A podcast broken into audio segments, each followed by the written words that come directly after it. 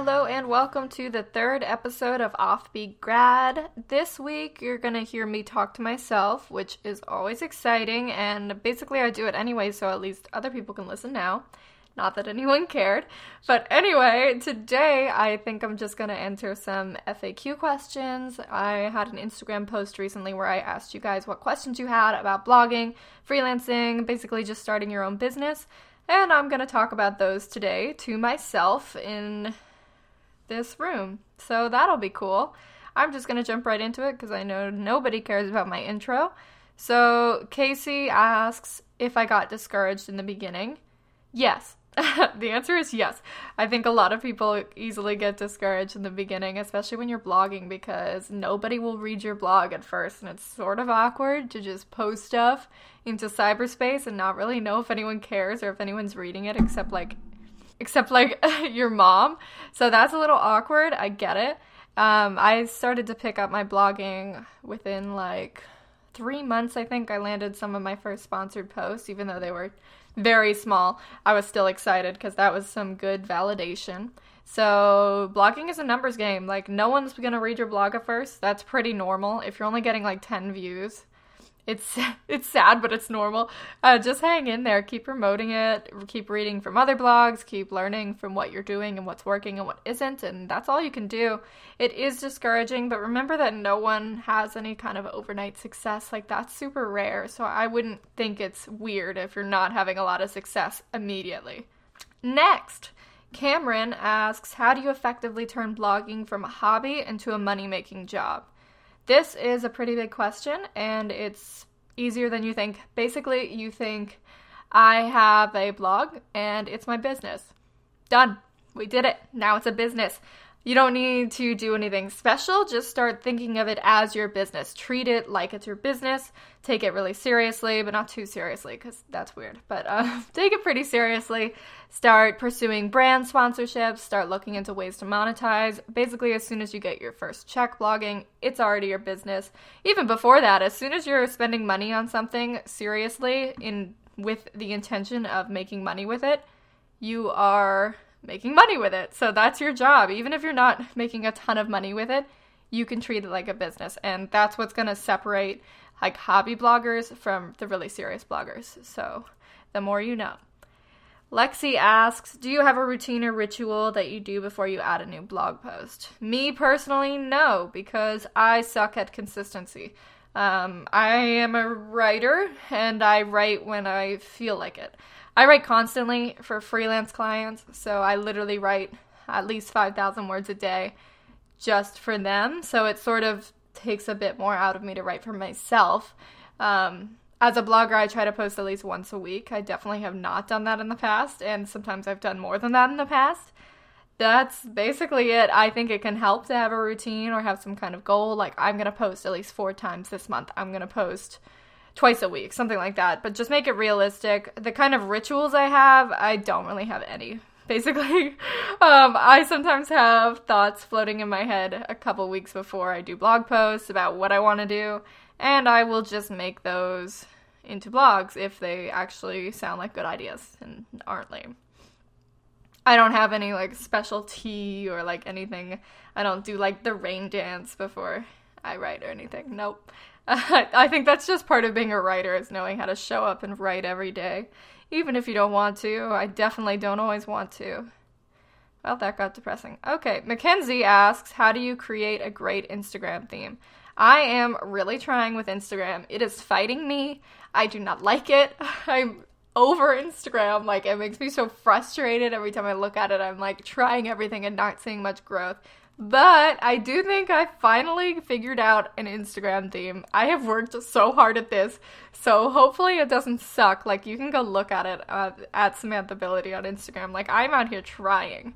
Anyway, for a great Instagram theme, I don't think you need to take it too seriously. Like, sometimes it's a little strange to look at someone's feed, and it's obvious that they literally dedicated their, like, firstborn child to making sure every picture is completely perfect, like it features the same shade of purple, or like they're wearing a certain outfit a certain way. Like, not to make fun of them, but I'm sort of making fun of them. It's a little too much, in my opinion.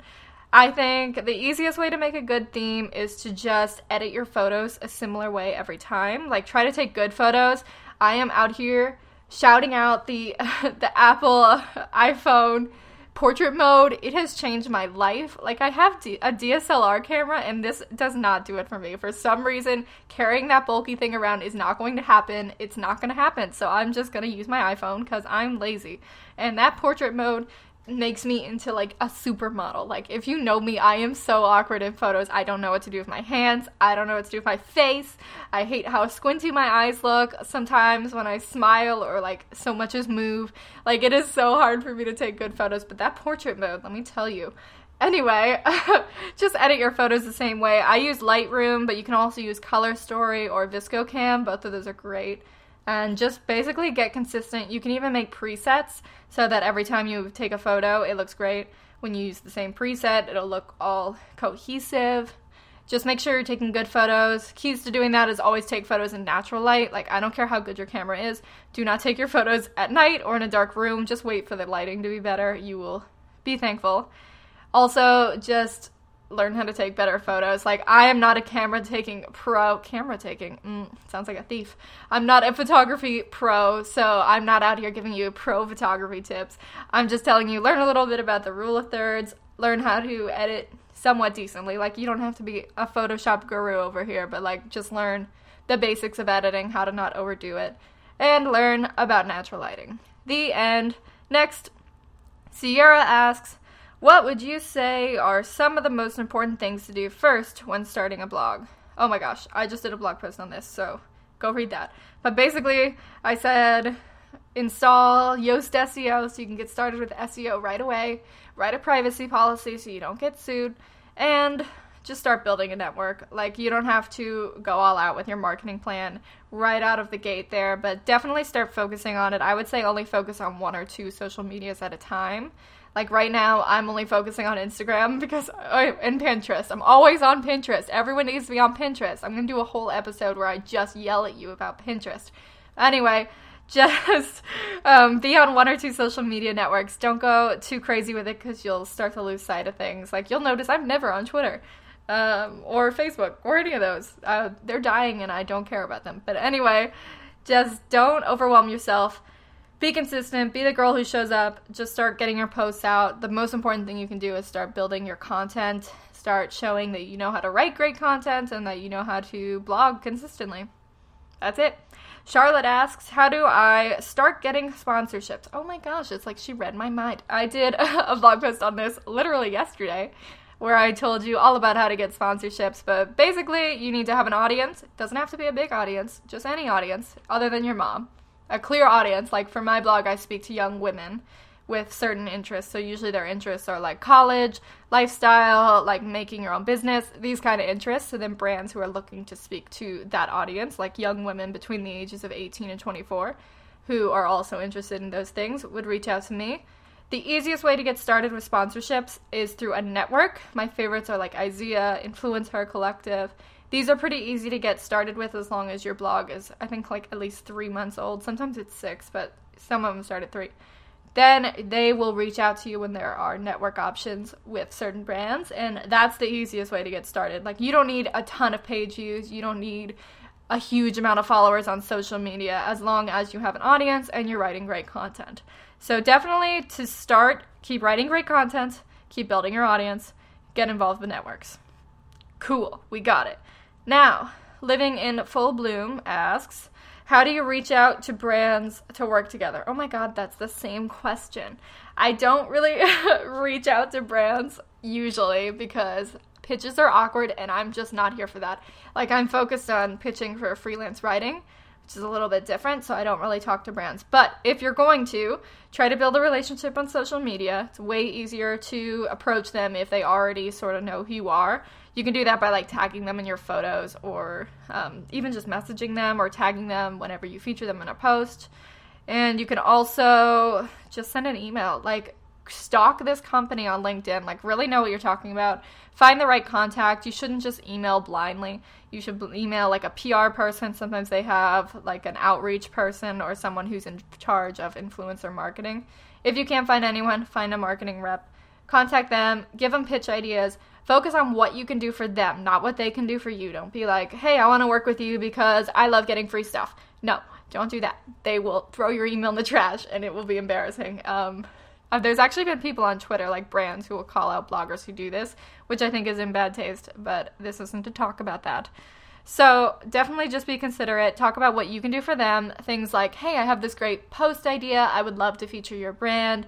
I talk to this audience, and usually we get this much engagement, and I promote it on this platform, and it does super well. Great. Give them stats, give them your media kit. They might just want to partner with you. Like, some brands are actively searching for new blogs, so if you have a really great fit, it might be perfect. You can also search, like, in Google, go to Google, search, like, Nike sponsored by, and then you'll see if they're currently working with other bloggers, and then you might know that they already have a campaign they're working on, so you can go ahead and email them. If you search them and there's, like, nothing that comes up, maybe they're not open to working with bloggers. You could still try, but I just wouldn't go in with that open of a mind. And that's how I feel about that. Samantha asks, what does she ask? Oh, she asks, how do you find inspiration to make every blog post meaningful? She thinks so highly of my blog posts and think they're actually meaningful, because they're probably not. But at least my recent ones are. I definitely have had some duds.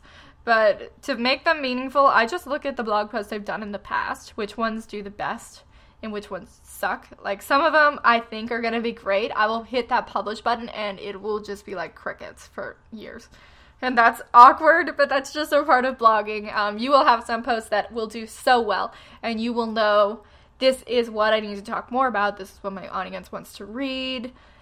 Basically, milk that content cow. Like, imagine content being a cow. You need to milk it. Like, if you find something that works, keep doing it. There's no reason you have to talk about all kinds of different things all the time.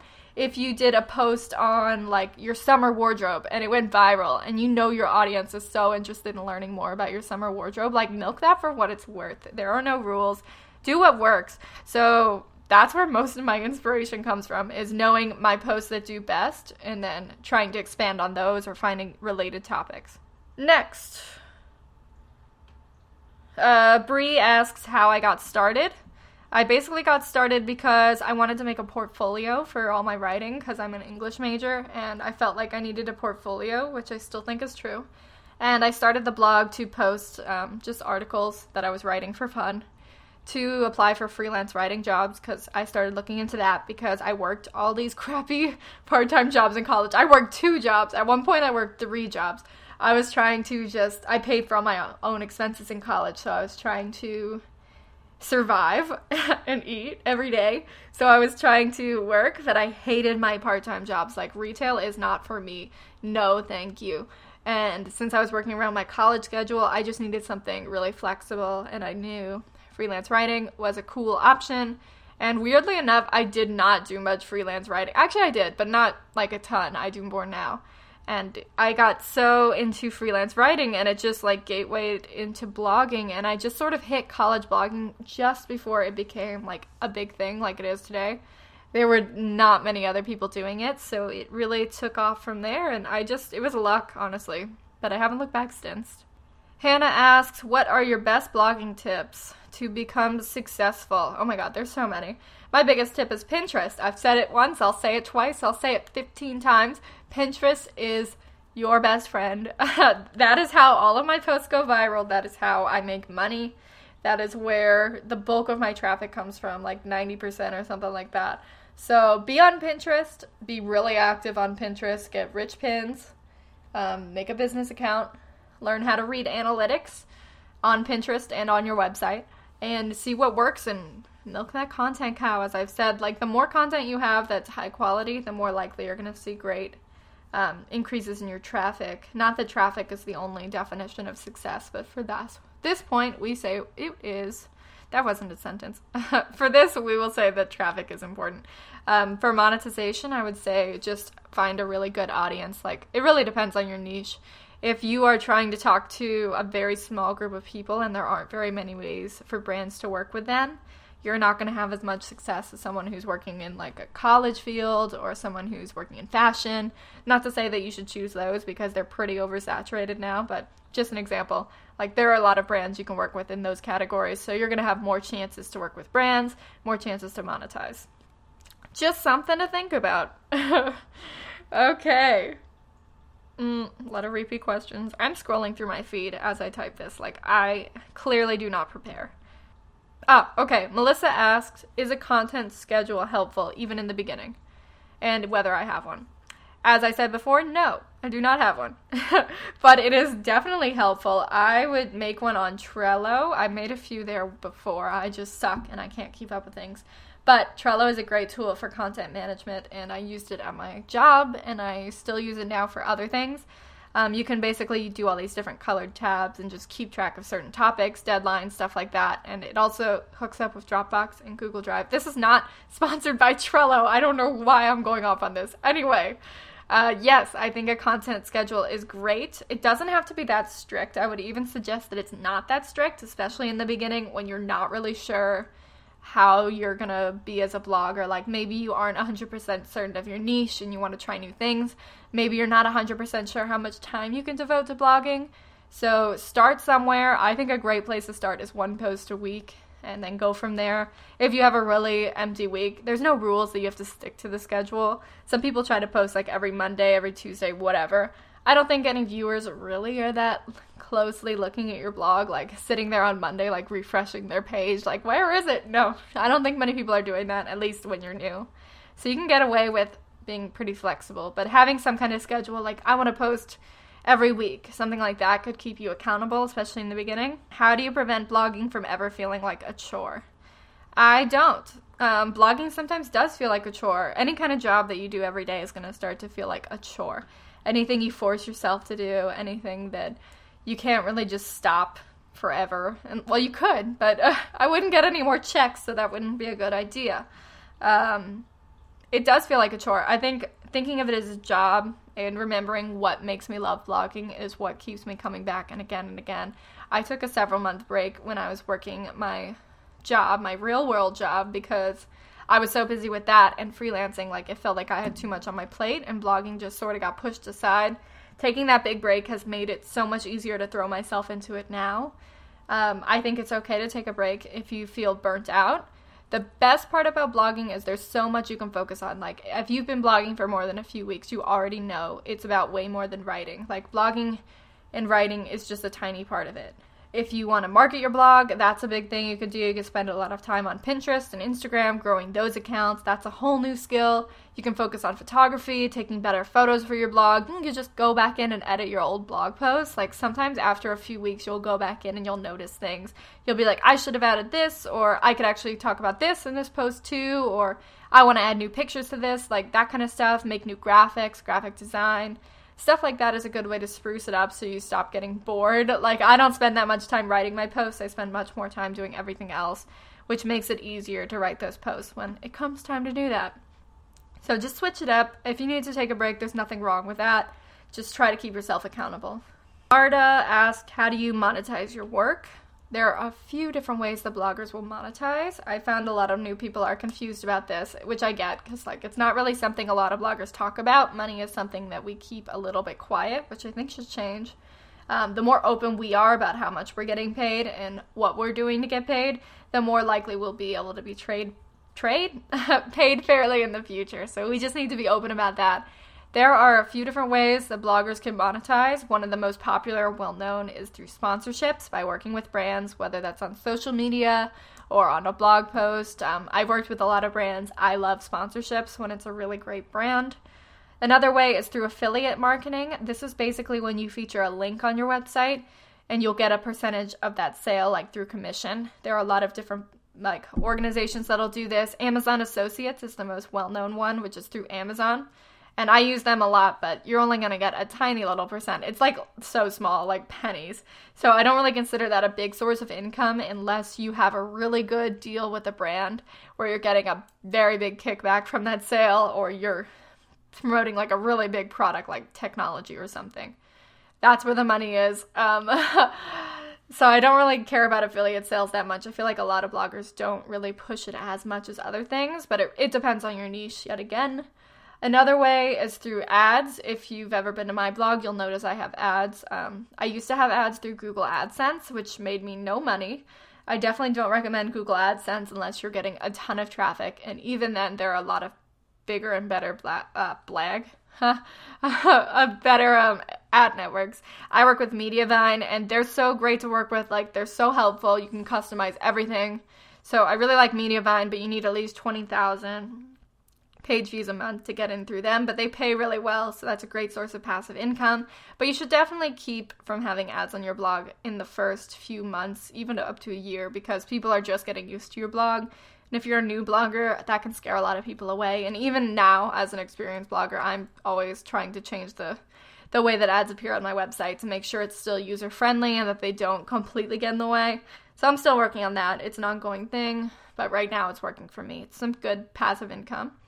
And then finally, the other most common way is through products or services. A lot of bloggers make their own products, or they sell their own services, stuff like that. You can make courses, ebooks, downloads, make physical products like t-shirts, hats, whatever. All that stuff, you can start making a percentage of that. It can be harder as a new blogger to make money doing that since you don't really have an audience, but that's not to say you can't. But it's something to keep in mind. Like, maybe you can start thinking of ideas now for things to sell in the future. And that's that. Those are the main four ways. There are obviously other ways, but I think those are the most common ways. And Caitlin asks, how did you initially attract sponsors and ad spaces in your website? Well, as I said, for ad spaces, I go through Mediavine, so they do that. But how I initially attracted sponsors is just having a really good audience. Like, I niche down. The more you can niche down, the more likely you're going to get great sponsors for your blog that are a good fit. Like, if you can't really define who your audience is, you're like, oh, it's young women. Like, that's too vague. You need to be really clear. My audience is women between 18 and 22 who are interested in lifestyle, college life, and post-grad careers. Like, that's a really specific thing. I can see that person in my mind. I know who she is. She's me. But she's also a lot of girls like me. And that's someone that brands want to talk to. So if your audience is really, really vague, it's like millennials or parents, like, that's really vague. You need to tie that down. You need to figure out who it is you're talking to, and that's how you're going to attract brands. Also, just having quality content. Like, brands want to work with creators who know how to make great content, because that's going to show off their products, their services. Like, if you're taking horrible Instagram photos, or if your blog posts are like 200 words and you clearly don't know how to type correctly, no one's going to want to work with that, because it's just going to be messy and no one has time for that. And that was unnecessarily harsh, but it's true. Julia asks, she basically says, how do you gain more followers? I feel like if I start a blog, I need to have more followers than I do right now, because it wouldn't make sense to run a blog that no one knows about. True point. I get what she's saying, but on the other hand, I'm going to say start that blog. You don't need a ton of followers. I had literally no one when I started, and I built it organically. I think most bloggers do. Very few of them go in with like these huge followings when they start, and I think that is just fine. It is fine to build as you go. Plus, having a blog will help you attract more followers on things like Instagram and Twitter, Pinterest. You know how I feel about Pinterest. So starting on those is fine, and you might be able to get a lot of blog readers through Instagram, Pinterest, whatever, but it can work both ways. So I don't think there's any limits or like any rules of like, I need 500 followers on Instagram before I can start my blog. Like, maybe you could. There's no harm to waiting, but there's no reason to wait either. So there's that. Laura asked, how do you know what platform to pick for blogging, like Tumblr, Blogger, Instagram, others? WordPress, paid WordPress. That's what you pick for blogging. You can choose other things. I don't think it's the best option, other than maybe Squarespace. But having a paid domain means you own your own content, and it means you can monetize your work, and you're legally entitled to it. So that's the best thing to do. You can blog on Instagram, Tumblr, whatever, but those platforms will own all of your content. They'll own all of your followers, and if anything ever happened to them, you would lose everything, and there's nothing you can do about it.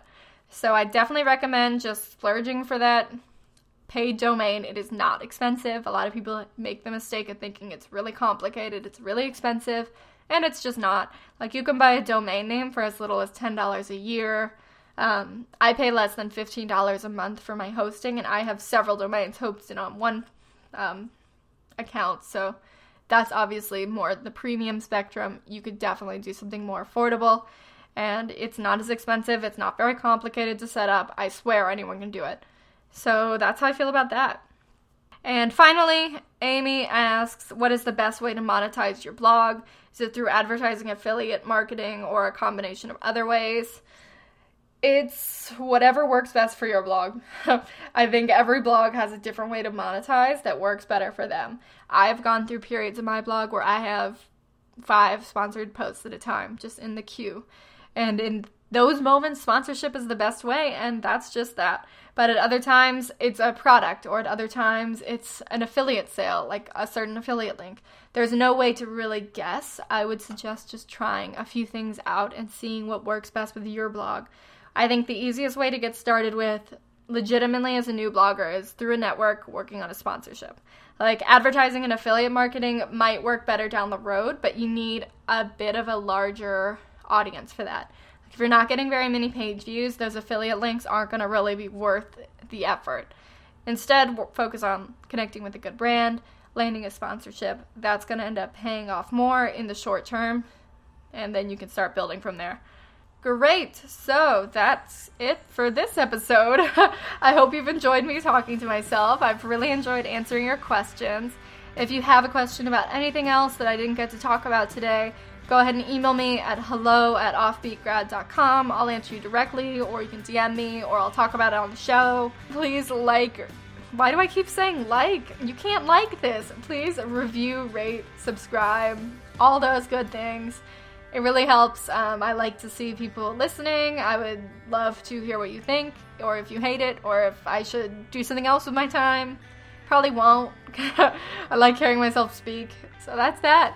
Talk to you later. Bye.